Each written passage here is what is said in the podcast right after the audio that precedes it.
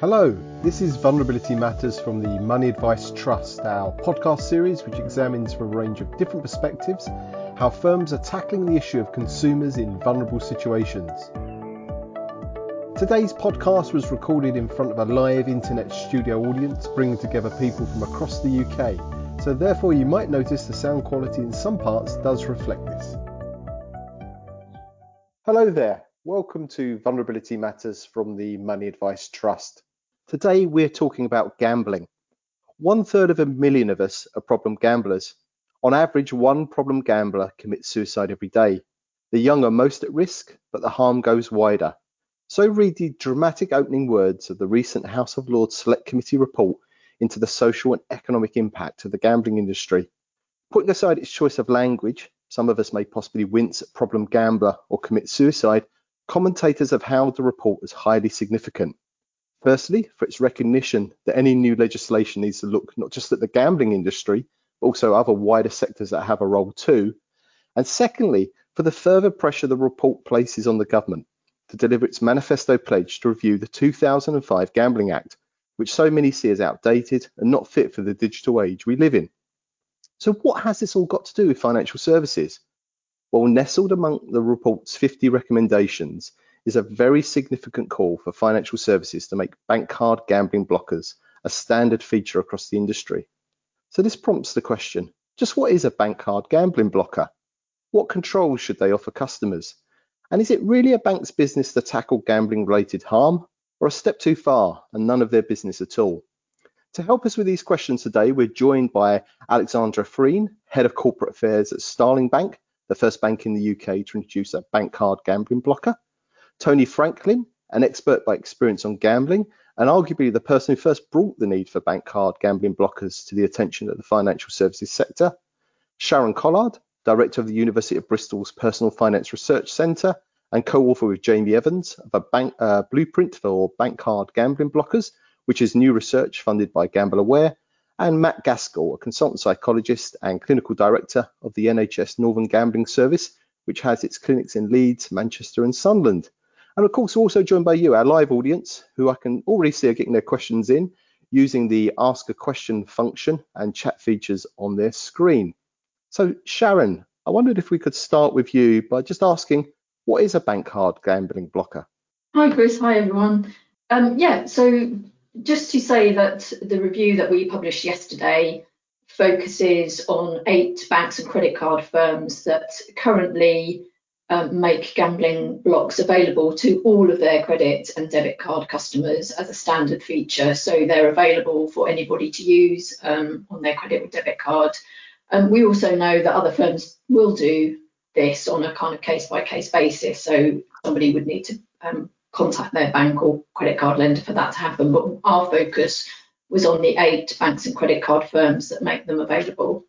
Um, so what are they? Well, from the customer side, um, if you're a customer of one of those eight banks or a credit card firm, you have the option to activate the gambling block, for example, through um, a banking app. And when it's activated, what that means is the block prevents the customer from being able to pay for gambling using their credit card or their debit card. Um, the customer can choose to turn the block off whenever they want. It's not a permanent thing. Just at the other end, so at the bank or the credit card end, um, every transaction that we make on a card is classified um, using something called a merchant category code, and that kind of categorize it into a number of standard um, classifications about the types of things that we're spending. So once the block's activated, the um, the credit or the debit card firm, sorry, the bank or the credit card firm automatically checks in real time whether the transaction is classified as gambling via the merchant category code. And if it is classified as gambling, then the payment should be declined, and the gambling operator would would see that that payment's been declined. Sharon, how, how well are these uh, these blockers working? So the review that we conducted and, and the data that was shared with us by financial services firms um, suggested that blockers are technically effective, which is great news. Um, and, and they do block the, the majority of um, gambling transactions. There, we did um, hear about some instances where gambling transactions um, are are able to go through even where a block is in place, and that seems to be uh, perhaps due to something called transaction laundering, where operators, unscrupulous operators, might use a different merchant category code to get around blockers, either for gambling or other types of uh, spend. We'll come back to the, the data issue because I think that's really important in terms of access to uh, bank data, both in terms of uh, transactions and also the affordability issue. But Tony, kind of listening in there as a someone with a, a lot of personal and, and, professional experience in, in this sector, would a bank card gambling blocker have made any difference to your experience of gambling? Hi, Chris, and, and um, everyone. Um, I think the um, the report um, survey and, and data that you've collected uh, within the report um, suggests that it does make a difference and that actually it's a um, really important um, tool. Um, and actually, more needs to be done as well to make people um, aware of the tool because I think 43% um, of respondents to your uh, interviews uh, were not aware of the existence of the blocker. And those were people who've all experienced gambling harm in one way or another and um, are possibly and quite likely um, in treatment as well, and still we're not aware of it. But um, of those um, of those people who were aware of it and had activated the blocker, I think the report said that more than half of those people had either spent less uh, or spent nothing at all since they had um, activated the blocker. So I think there's a lot of evidence there to to to suggest that they really do um, work. My own personal experience of gambling blockers well, it goes back over a decade actually when um, a bank um, put a block on my um, um cards, and um, it was very effective for me personally um, in, in, stopping me being able to spend on, on, gambling sites. The issue comes though, and again the report talks about this, when different banks are, have different approaches, and as many of us will know, uh, or those who know about you know, gambling addiction um, will know that gamblers do have a tendency to look for workarounds. And, and obviously, if there are other banks that don't have a block, then um, there, there is always the um, possibility that the um, that the disordered gambler will just simply open a new account. So I think it's really important now that we've got effective blockers out there with the time release lock um, that um, all the banks in this country sort of standardise and offer the same product. So that would be my comments. It's got, we got a very interesting point raised by Chris on the uh, the questions, which is uh, along the lines of, well, it's great having a, a block uh, for one bank, but what if I want to block all my banks uh, from uh, from uh, these processing these expenditure on on gambling? Is is that the way forward, Tony? I, I, think anything we can do to simplify this for, for people. I mean, we have to, if, if we put ourselves in the, the, the mindset of somebody who's probably at rock bottom. I mean, that's certainly when I've been sort of desperately looking around for what tools can support me in my recovery. And I, I think, you know, that there's no one tool in itself that you know captures all of the the the, the, the issues. But you know, if we could simplify it, where yeah, there was a central database or, or, a central site you would log on to that says, yes, please, please block all my um, debit and credit cards, and that just went off to you know all, all the banks. Um, if that was possible, um, and I don't know whether it is, then obviously the easier this is, that would help a lot. I was just going to say on that point that um, in the report we did look at there were some other suggestions actually to address the point that Chris has raised. So perhaps actually having gambling blocks as a default on all credit and debit cards. So the default would be that you have to turn turn it on so that you can gamble rather than turn it off so that you can't. So I think there are some there were definitely um, from the people that we talked to in the research who had experience of gambling harm, um, definitely the appetite, as Tony says, to kind of create that those different layers of, of, of security around themselves to try and prevent um, prevent themselves from from gambling. Matt, you're, Matt, you're listening in there. I, I was wondering, thinking, and telling us a little bit about the, the, the clinic clinical services that you run.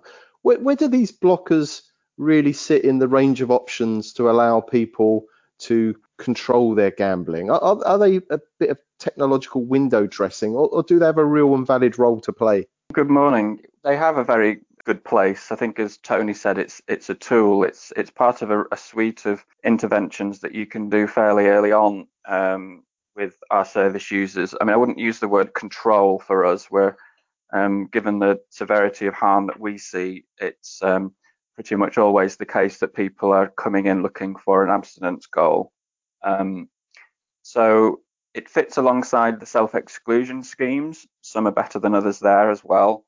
Um, so when people have, have, have worked through their own personal intrinsic motivation to to change their behavior and they're ready to commit to, to stop gambling, then one of the one of the early interventions that that fits well is to look at how you curb opportunity, availability, accessibility to gambling, because they are at this point they've gone through a very long-term habit pattern where um, there's a range of what we call in behavioral psychology conditioned stimuli which signal gambling behavior and the reinforcement that goes with that. So, um, so what we want to do is help them with the strong urges and cravings that they experience, and this is one of the ways of doing it. So, if you can if you can deal with um, um essentially taking gambling off the menu with um, you know not not allowing the opportunity to gamble this is one of the you know one of the better ways to do that.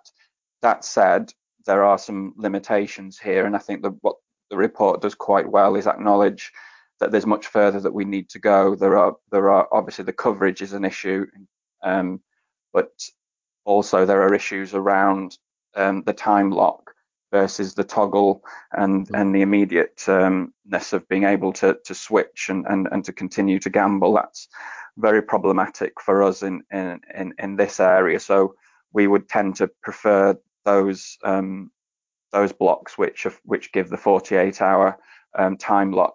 We would like other options as well for much longer term blocks, and we, perhaps we can talk about that. Um, mm. But certainly, certainly with our service users, motivation is extremely volatile. Even though they've made a commitment to stop gambling, um, it's just human nature with a deeply learned behavior like this, where you've got strong urges and cravings, that that motivation is going to be very volatile, certainly for a for a reasonable period of time. So so having the inability to to make a gambling transaction is extremely important and provides our service users with a, a very good safety net. Um, as we've said, there's there's there's a way to go though. I think to, to get to um, you know something that's that's more effective. I think there's much more we can do.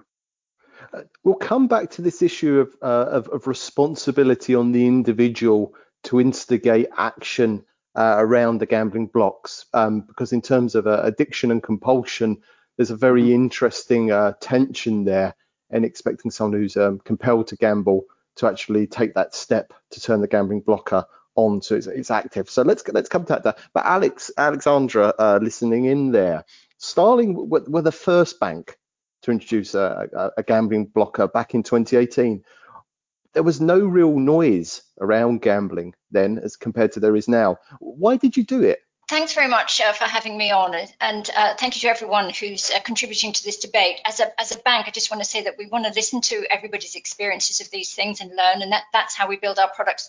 We did this because um, Starling is a new bank. We're an app-only bank. We launched in app stores in 2017, and one of our ideas was to look at what do customers need and want. So we were going through the whole gamut of things and we were talking to um, Money Mental Health Institute and other organizations and uh, we were also talking to Tony who's, who's on this uh, webinar as well, Tony Franklin, and who explained to us about the potential for gambling blockers. And we thought well why not? Why wouldn't we do this? So we introduced our gambling block um, uh, in June 2018 followed swiftly after by Monzo, another app-only bank that did the same. Um, we didn't have a 48-hour delay in, in, switching the uh, gambling transactions back on initially. We have now. Uh, Monzo did that from from the beginning, so we've learned from the community about that, and we, we just sort of thought, why not? And I don't know why the other banks haven't done this because it's not a complicated bit of engineering to do, or certainly it wasn't for us because we've got brand new technology platform.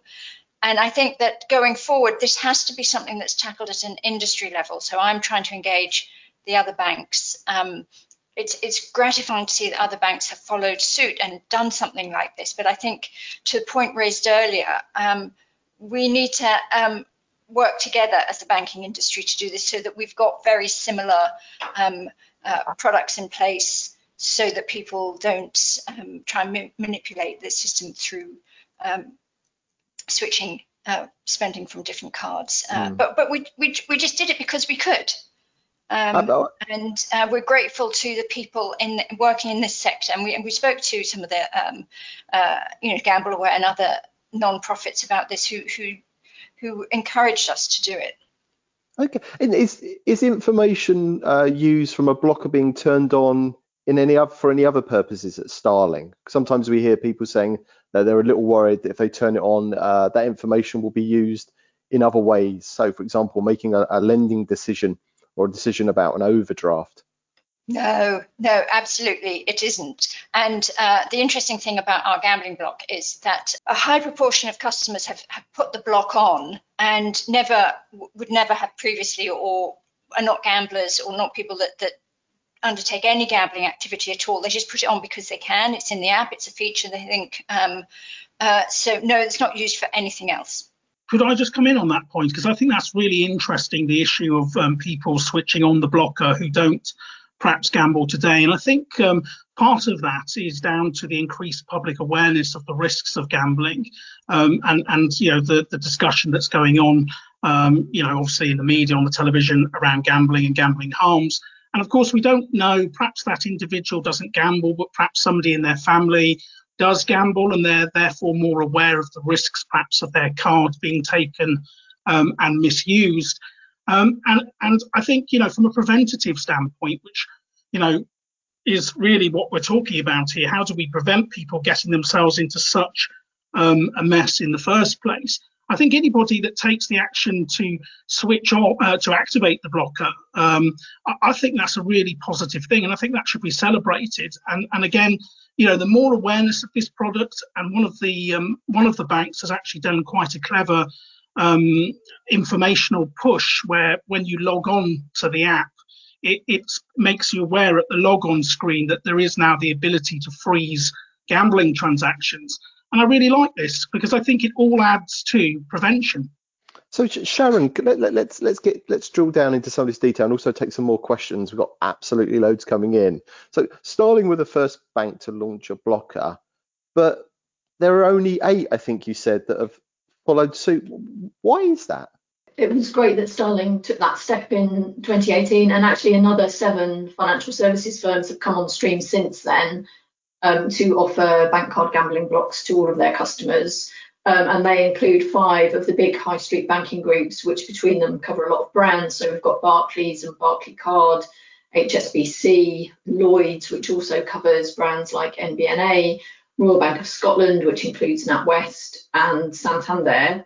Um, plus, as, as Alexandra mentioned, Monzo and Cash Plus, which are rather newer entrants.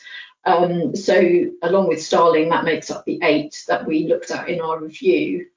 Um, we did try to um, estimate the collective market share of those eight players, um, and we came we estimated that the potential reach is around 60% of personal current accounts and at least 40% of credit cards. So you can see there's some quite big gaps there in terms of the number of people, number of customers who might not have access on their on their cards.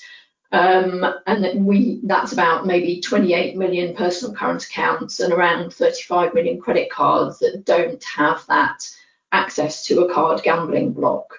Um, so we can see there, as Alexandra and Tony said, you know, um, there's work to be done in terms of making sure um, both that they are available, but also that people know about them, which I think, as Tony highlighted from the research, there's you know low awareness even amongst people who um, are, are trying to work through their gambling problems. Sharon, just just so people are clear, why is it important that there is a, a, a block on credit cards, given the Gambling Commission has banned uh, British-based gambling operators accepting credit card payments?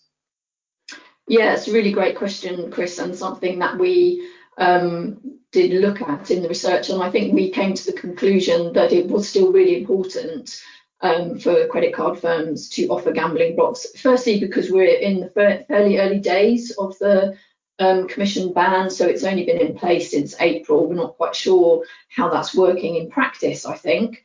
Um, as you rightly say, the ban only applies to gambling operators who are licensed to operate in Britain, which is the Gambling Commission's remit. Um, so that they won't be accepting credit card payments from customers in England, Scotland, and Wales. Um, but there are online gambling sites outside of Britain, of course, which aren't licensed by the Gambling Commission, and so they could continue to allow customers in Britain to gamble via credit card payments.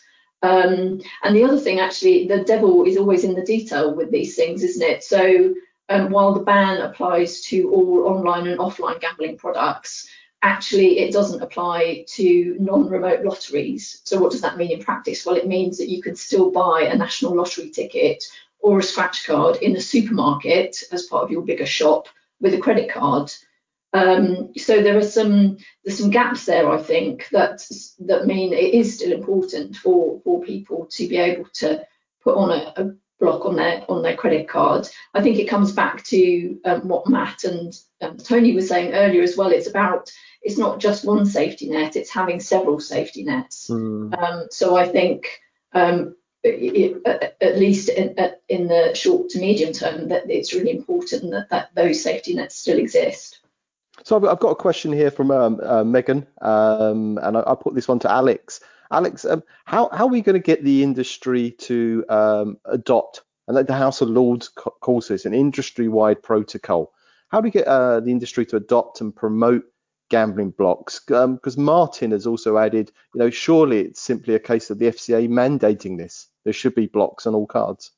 I think it would be much better for the for people like me in the banking industry to get uh, through UK Finance, which is the umbrella organisation for financial institutions, to uh, do this voluntarily and to uh, get people together. So I am talking to UK Finance about this when we're trying to get people on board.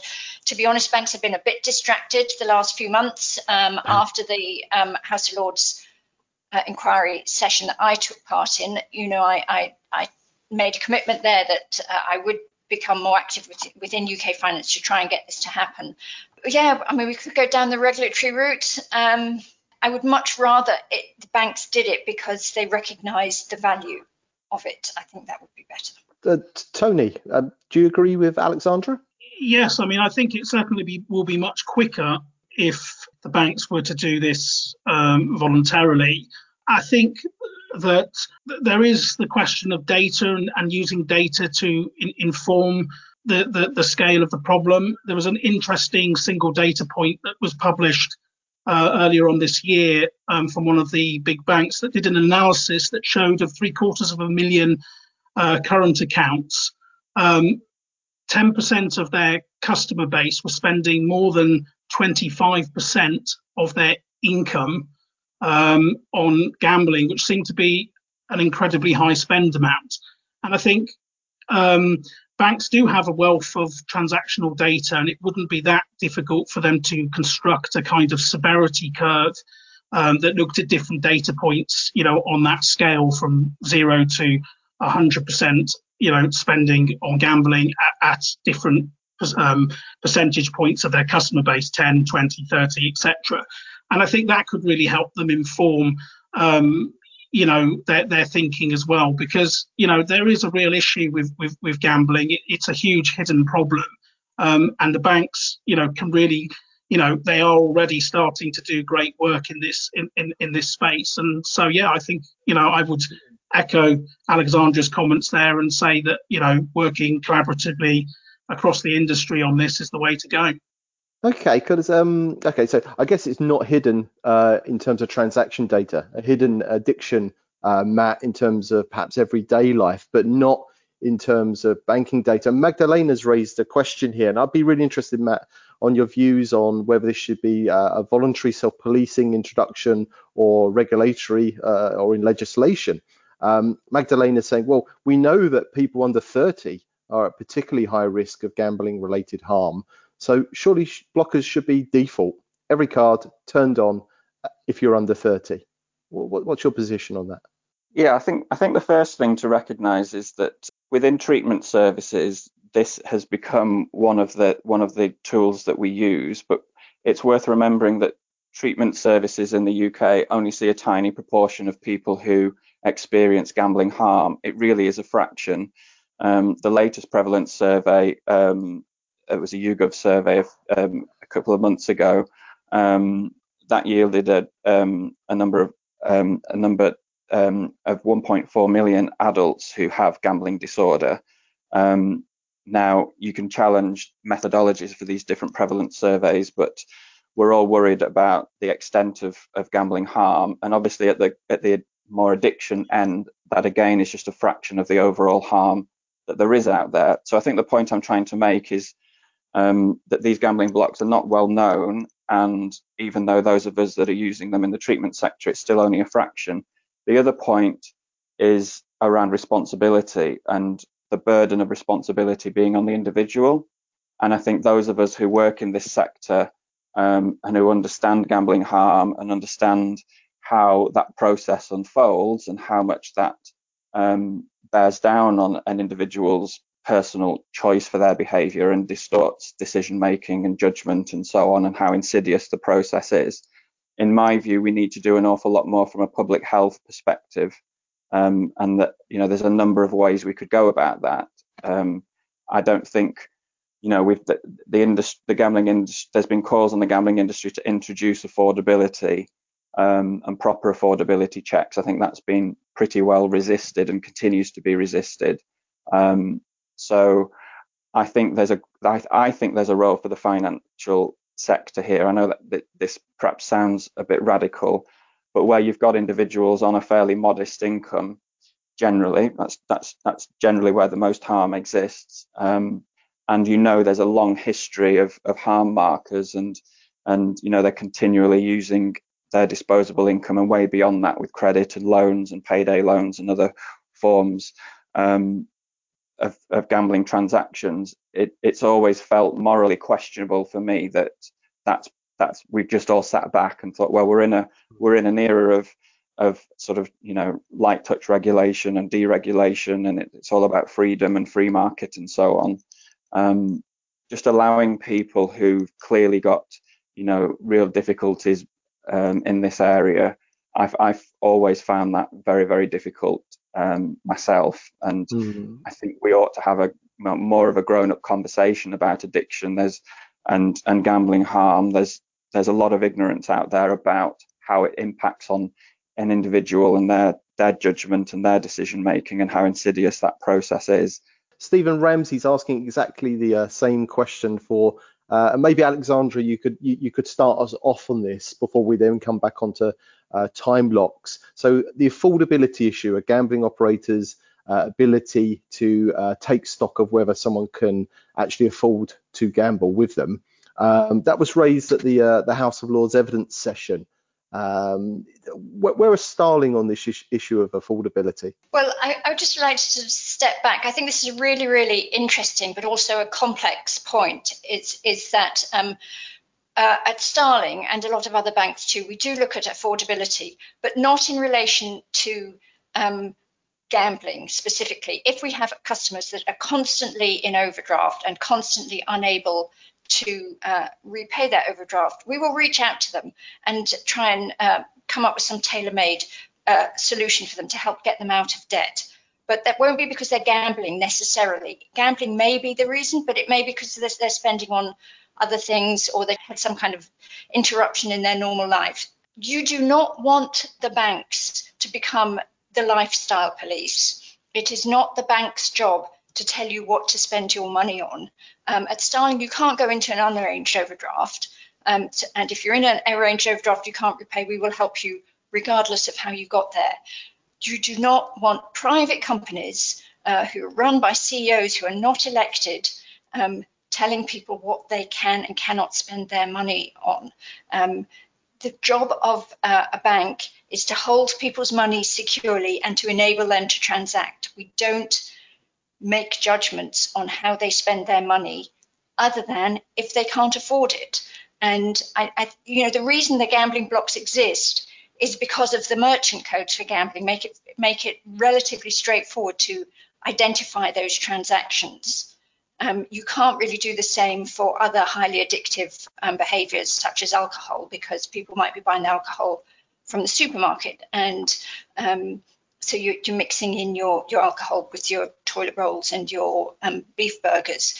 So I think I think it's an interesting idea, but this is a public health issue, and it needs to be dealt mm-hmm. with as at government level and as a public health issue, not uh, that. Um, uh, I mean, just people are people are so ready to criticise banks and bank CEOs uh, for all kinds of things.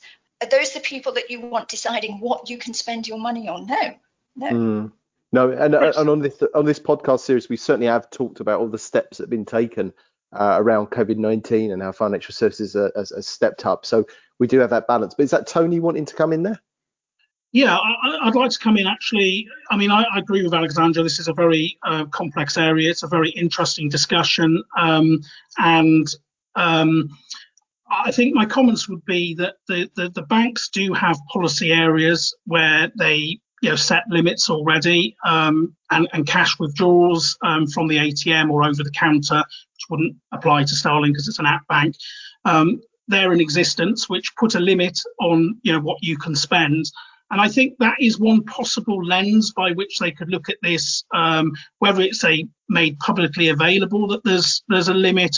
But again, in terms of um, stepping in to force an intervention where the data shows that somebody is, you know, maybe starting to rapidly, um, their, their spending on gambling started, starting to rapidly escalate. Um, I mean, how much, I suppose, damage do we let somebody do financially? You know, 500,000, 10,000, a million. At the moment, there just doesn't seem to be any limit. So I think that is one area which is certainly worthy of a discussion.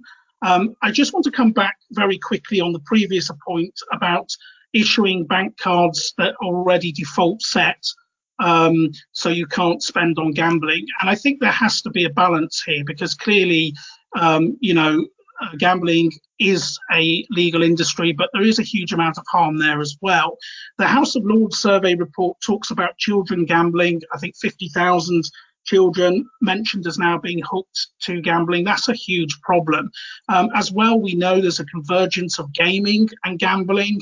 Um, and um, even children spending huge sums of money um, on um, loot boxes, thousands of pounds worth of, you know, it's kind of um, enormous.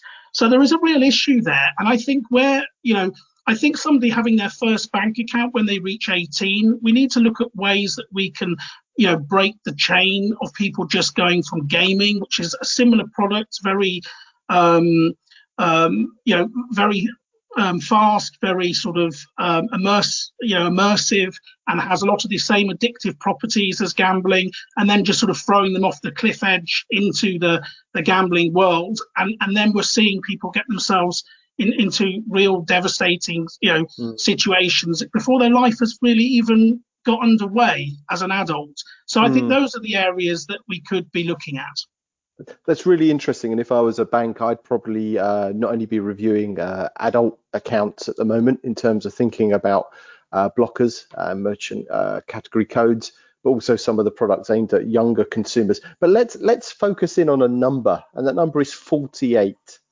And that number's significant because it creeps up, Sharon, time and time again in terms of time release locks. Could you just explain a bit more about what these time release locks are and why 48 is significant?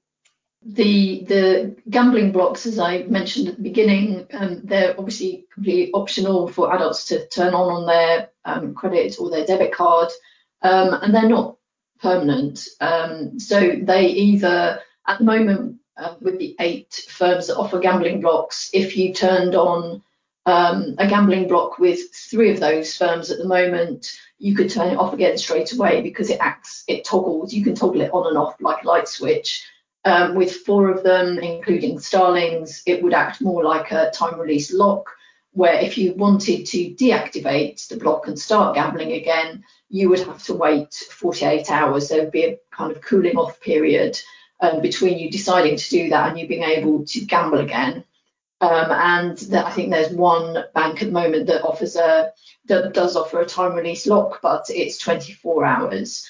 so I think one of the things that has come through from the research and other work that has been done, um, and that uh, Alexandra talked about it as well, is is the um, recognition, as Matt was saying, that actually uh, people need some time to, uh, you know, if they decide that they want to start gambling again, giving people some time to think about it and consider whether that's the right thing for them is actually a positive um, feature, design feature of those gambling blocks.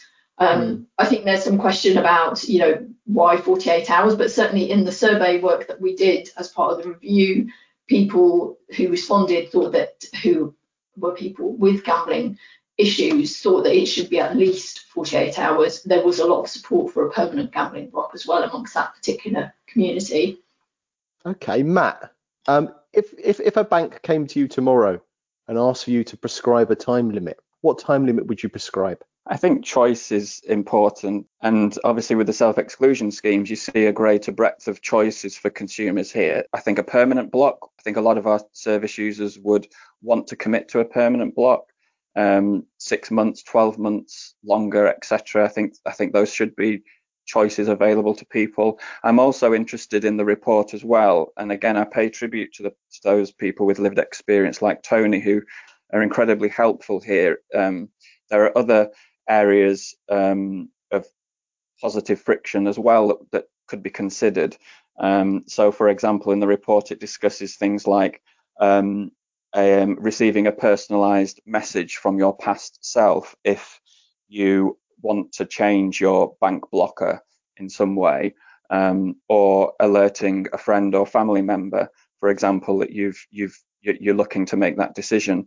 Those kinds of things are incredibly helpful for people who um, might be might have got into a situation where they've decided to stop their gambling. There's an awful lot of harm behind them, but as I was suggesting earlier, motivation is incredibly volatile, and gambling urges when they arrive for people can be really really overpowering, and it focuses them onto the gambling behaviour, and it and it prevents them from thinking about you know the longer term consequences or the past harm and so on. It really does distort the way that you you're, you're making your decisions.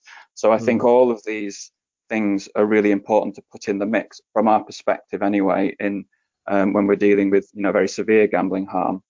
Mm. Tony, um, what what what would you like to see? Is 48 uh, hours uh, an arbitrary figure? Is it is it something you would change? How would you approach this? From my point of view, in simple terms, uh, the greater the friction, uh, the greater the protection. Uh, so obviously, a simple on-off switch offers the least protection um, and then obviously blocked permanently the, the, the, the, greatest protection. And the survey participants um, reinforce that. Um, so I think you know having a range of options is a good idea. It, um, I think 60% of your respondents in the survey said it should be um, longer even than 48 hours.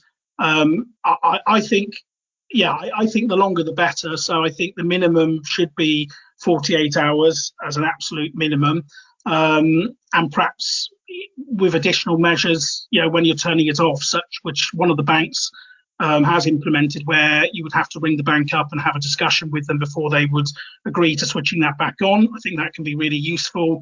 Um, that might also give them an opportunity to, you know, to to read back to you you know, a quote that you perhaps have put into the blocker when you turned it off um, about mm. your former self.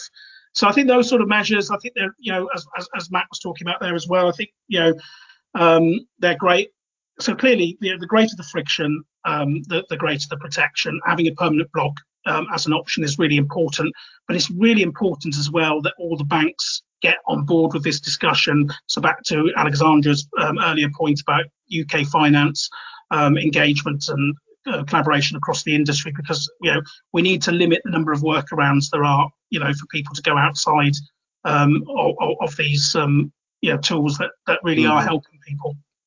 Alexandra, it's, it's, it's, interesting here. Everyone will be interested as well. Eugene just pointed out that 48 hours was historically the cooling off period uh, before you could gamble after joining a land-based casino. But uh, Alexandra, it's it's interesting this 48 hours uh, kind of a, dilemma. Um, technically, what what is possible from a, a, bank's point of view in terms of the amount of control and customization that can be put into place there? Well, we could we could put in any number of hours. Um, uh, I don't think it would make any difference, uh, to be honest. We put we chose 48 hours because that's what we thought people wanted, and that's what seemed to be the consensus. But um, that's certainly something we can uh, look at. One of the things we decided to do when we put our 48 hours um, in was to put a little um, message that comes up. So if if you block gambling transactions and you um, want to turn on gambling tr transactions, a little message comes up. Um, I'm just trying to turn off gambling payments on my phone, and it says, um, if you're worried you spend more than you should on gambling, call the National Gambling Helpline now, and it gives the number and it links you to um, the GambleAware website. So we're trying to add a, an extra nudge in there um, to help people, but but really we we took our cue from from you guys with the 48 hours. Mm. So this is a really interesting question, and kind of um, Sharon, perhaps I can come to you first, and then open it up between us. And that is, we've talked uh, about the 48 hours option, um, obviously putting limits on cash withdrawals, uh, dealing with the issue of cash transfers as well is really, really important. But we're getting to a situation where we've got obviously the uh, the uh, the Magpie program at Bristol funded by GambleAware. We've got the Gambling Commission funded Money and Mental Health program. We've got the Behavioural Insights team doing research on gambling and financial services. We've got GamCare as well uh, doing their, their own uh, research around this, and they all talk to each other. Um, but how do we best involve experts such as Tony and Matt and Alexandra in this discussion without duplicating uh, this this co-production and this involvement? Uh, I think that's a great question, uh, Chris, which I don't have an easy answer to. I don't think. Um, we certainly have been trying to ensure as best we can, and actually we said in our original kind of roadmap for the Magpie program that we what we wanted as part of the program was to bring together a kind of coalition of the willing to move this forward, and that's great that we've got you know this part of the coalition on the call today and in the audience. So I think that's a great start, and we have been working keeping in close contact with GamCare and Money and Mental Health and the Behavioural Insights team around the work that we're doing. So I think that's a great start. I think there is a question about, um, you know, that as Matt said, you know, the people with experience of gambling harm like Tony and so many others, um, they are the real experts here and they can help guide us in, in everything that we do. Um, and I, as I say, I don't have an answer to that, but I think um, that that is something where actually a coalition of the willing could put some thought into that.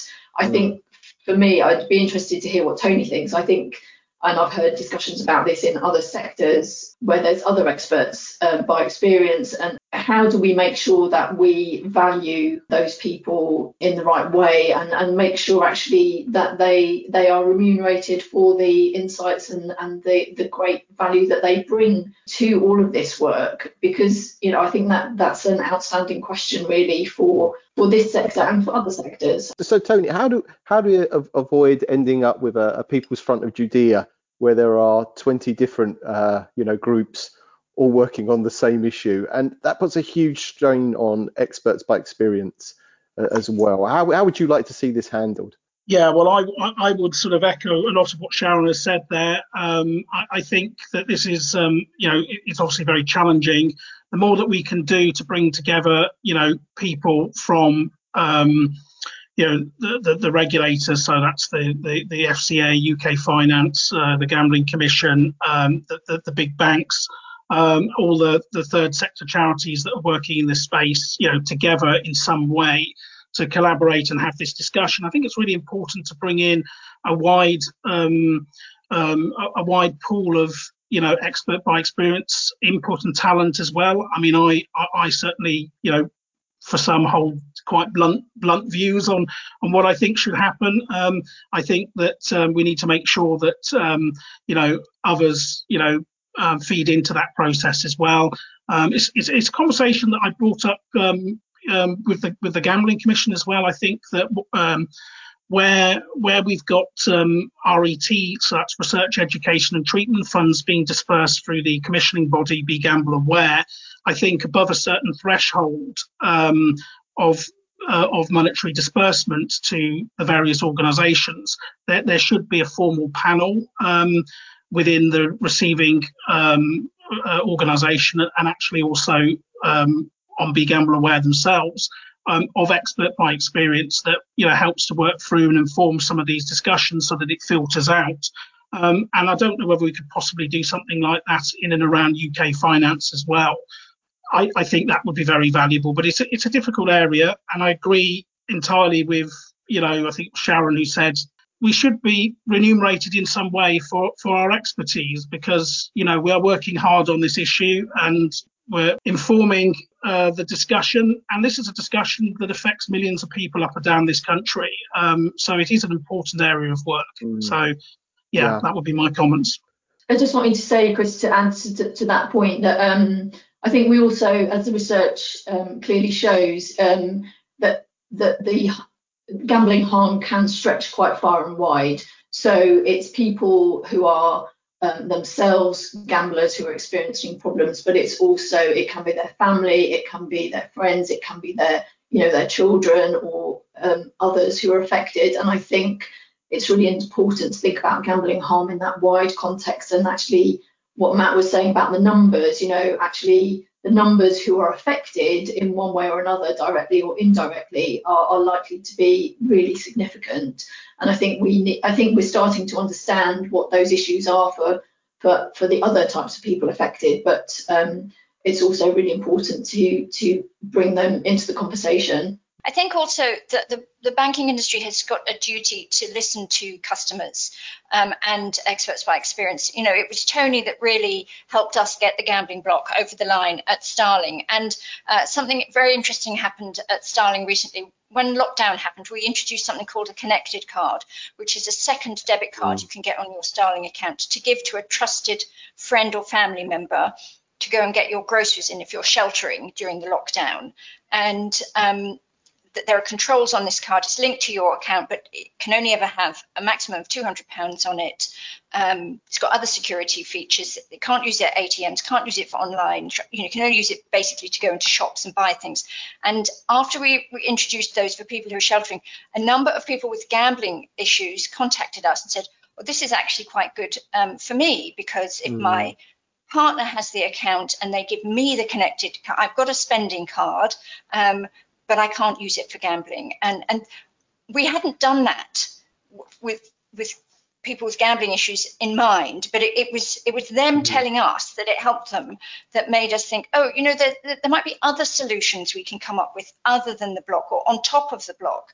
And so it's it's you know I don't want to put all the all, all mm. the responsibility for solving this problem um, on on uh, people like Tony, but I do want to say we're so grateful for them. And it's really important for the banks to open up ways that people, I mean, it's easy for anyone to contact me because my phone number and email address is on our website, but and people do, and it's gratifying when they do. But I think the banks need to open up the channels of communication so we can mm. learn. Okay, I'm just going to come to some of these comments here. Uh, Alexandra, a lot of support uh, for the work you're doing, and Helen and others uh, commending you on leading the UK finance work. I don't know if you are leading the UK finance work. But it seems we've put you well, in charge of that I'm, now. I'm so it's kind of hopefully they're they're, they're listening there. Um, yeah. Matt, a, question that's coming in for you, Matt, is kind of uh, where do you think the financial services industry could make the biggest contribution to reducing gambling related harm? I, I think you started talking about that a little bit in terms of affordability, didn't you?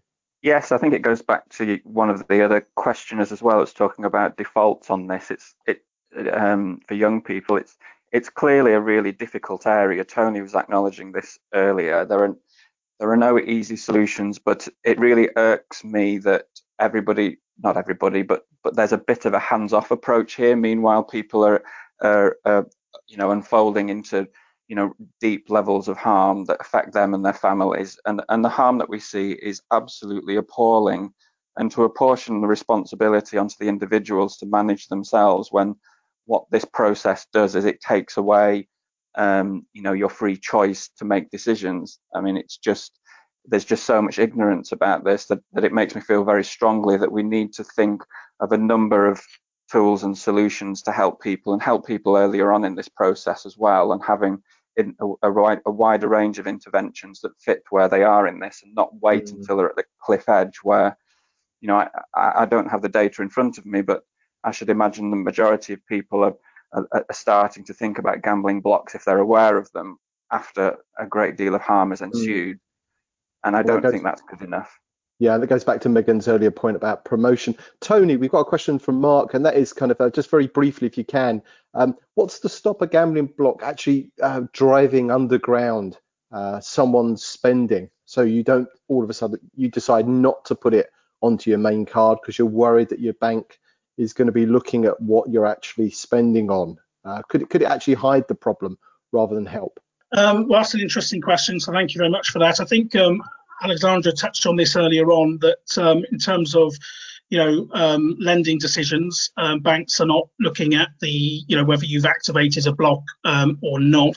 Um, and I think that's you know important um, as as part of the process that if somebody chooses to activate the block, that they shouldn't then you know be questioned you know by the bank as to their reasons or motivations for doing that.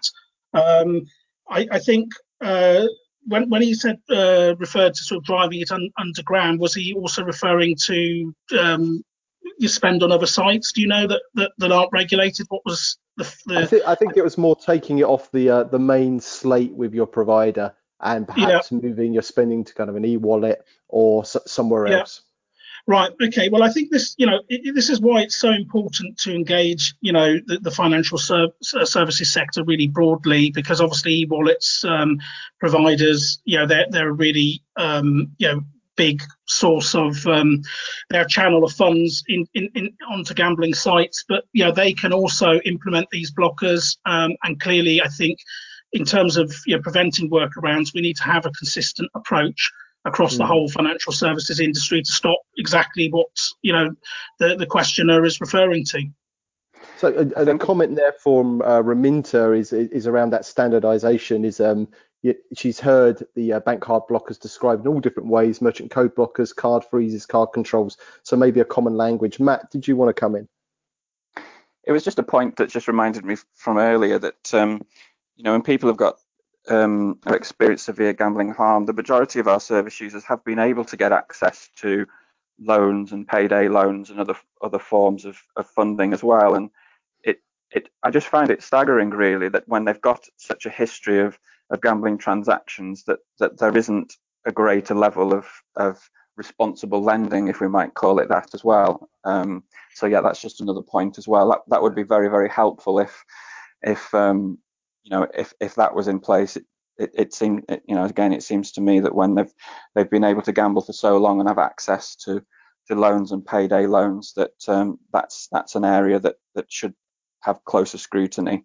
And again, the responsibility mm-hmm. needs to be shared here rather than loaded onto the individual to make, you know, to make the correct choices each time. Yeah, a comment that Mark makes. Sharon, I'm going to give you um, the last couple of words. You, you and Jamie Evans, who, who kind of led this piece of research, um, didn't just look uh, at, at, at, banks and payment card providers, but you also looked at the uh, the credit reference agencies and some of these wider issues. Do you just want to give us a flavour of what you think very briefly should happen there, and then close with one last recommendation that perhaps uh, those working in financial services could take away? Yeah, thanks, Chris. Um, no pressure Ellen. Um, yeah, you've got, you've got one minute. um, I think certainly um, Tony and Matt's points about payments, is a really good one. There's over 170 ways to make online gambling transactions. So I think that's an area that needs to be looked at. And certainly participants in the review were really keen that that was looked at. In, in terms of access to credit, I think we have seen some movement there with two of the big credit reference agencies, Experian and Equifax, publishing guidance on their websites for people who might want to add a note to their credit file as a safeguard against borrowing to gamble. So it's not to say that, you know, lenders can see that you've got a gambling issue, but actually it's just say it's in helping people to say to lenders, I don't want to borrow anymore. Um, so I think there's some positive movement there, but completely to Matt's point about um, in in the research, um, participants really couldn't understand when you know there was so much gambling transactions on their bank accounts and their credit card statements, why why it wasn't being picked up for the very point that Matt makes that they they when people are in that disordered gambling kind of um, space, they they're not going to recognise it. That you know they've lost the ability to recognise that that is harmful, and so I think there was real um, frustration and desire for something to happen there. We've never had so many questions uh, as we've had on here. Sorry to those people whose questions we didn't quite get to, but we do have a record of them. Uh, thank you. We've reached the end of the discussion today. I just want to thank uh, Sharon, uh, Tony, Alexandra, and Matt for their time. If you're interested in the PFRC report, then you can get this at magpie, that's the bird, magpie.blogs bristol.ac.uk. And if you enjoyed this podcast and webinar, please search for Vulnerability Matters on Spotify, iTunes, SoundCloud, or wherever you get your podcasts these days. So until our next episode, thank you very much and goodbye.